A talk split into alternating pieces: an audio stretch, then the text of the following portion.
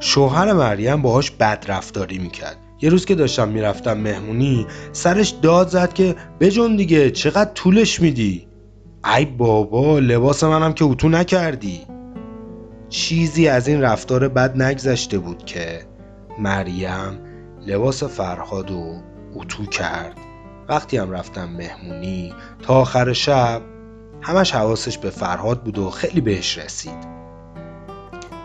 مریم و فرهاد از اول زندگیشون قرار گذاشته بودن که فرهاد کار کنه مریم هم خونه دار باشه.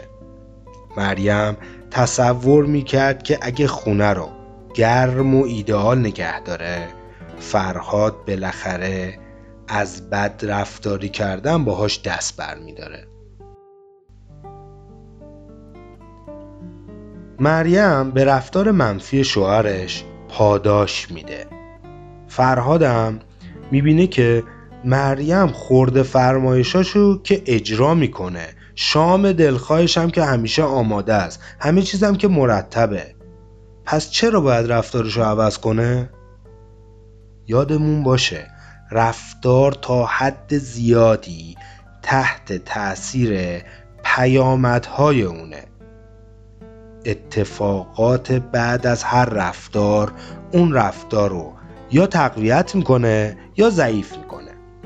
وقتی مریم در مقابل رفتارهای بد فرهاد با خوشرفتاری باهاش رفتار می‌کنه در واقع به فرهاد داره یاد میده که به بد رفتاریاش ادامه بده. اما اگه به فرهاد نشون می‌داد وقتی باهاش مهربون خواهد بود که اونم باهاش مهربون و با ملاحظه باشه اون وقت احتمال داشت که فرهاد دست از رفتارهای بدش برداره.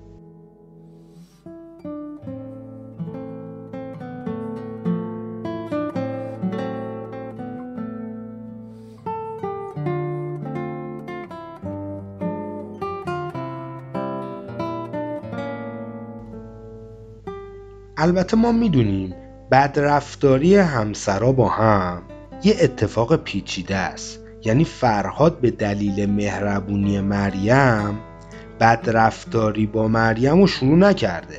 احتمالا توی کودکی فرهادم باهاش رفتارهای خوبی نشده. چون اکثر آدما وقتی با دیگران بدرفتاری می‌کنن احتمالا زمانی با خودشون بدرفتاری شده.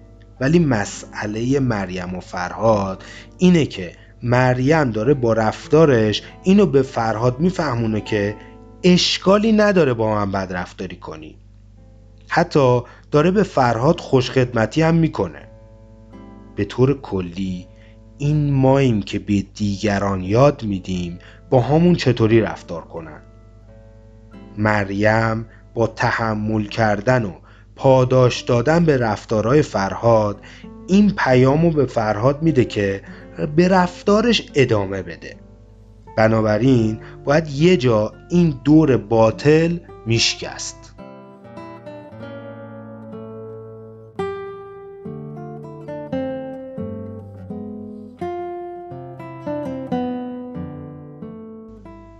اماد یکی دیگه از مراجعه هام هر وقت با زنش دعواش می‌شد زنش بد اخلاقی می‌کرد براش گل میفرستاد.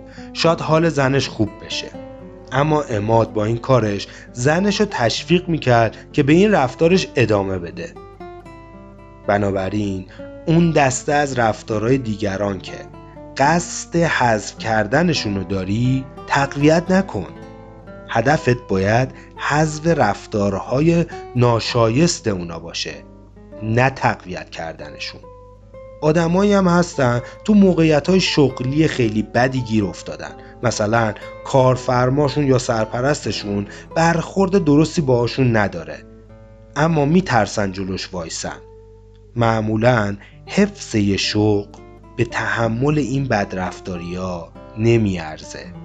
اگر تو هم همچین وضعیتی داری و نمی‌تونی اوضاع رو عوض کنی بهتره یه کار دیگه پیدا کنی.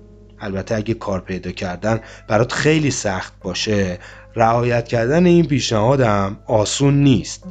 ولی اگه می‌تونی یه کار دیگه ای پیدا کن.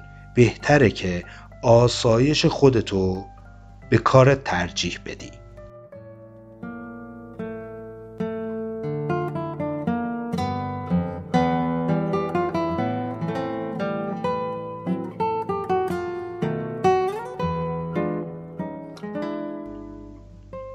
بدترین قربانی های این فکر خانوم هایی هستن که شوهراشون باشون بدرفتاری می‌کنن. این خانوم ها به دلایل مختلف رفتار سنگدلانه شوهرشون رو تحمل می‌کنن و ازش جدا نمیشن. مثلا اینکه بچه داریم یا مشکل مالی داریم یا خانوادهمون ازمون حمایت نمی‌کنه. اما عشق و توجه و مهربونی این خانوم ها رفتار سادیستی شوهراشون رو کم نمی‌کنه. ما مهربونی تو رابطه را قبول داریم ولی مهربونی در برابر بدرفتاری رو رد می‌کنیم. باورایی که باید برای خودت تکرار کنی اینا. بدرفتاری هیچ کس رو نباید تحمل کنم. اگه رفتار دیگران رو دوست ندارم باید در برابرشون بیستم. من به نامهربونی دیگران پاداش نمیدم. بهتره از همه ادب و خوشرفتاری بخوام.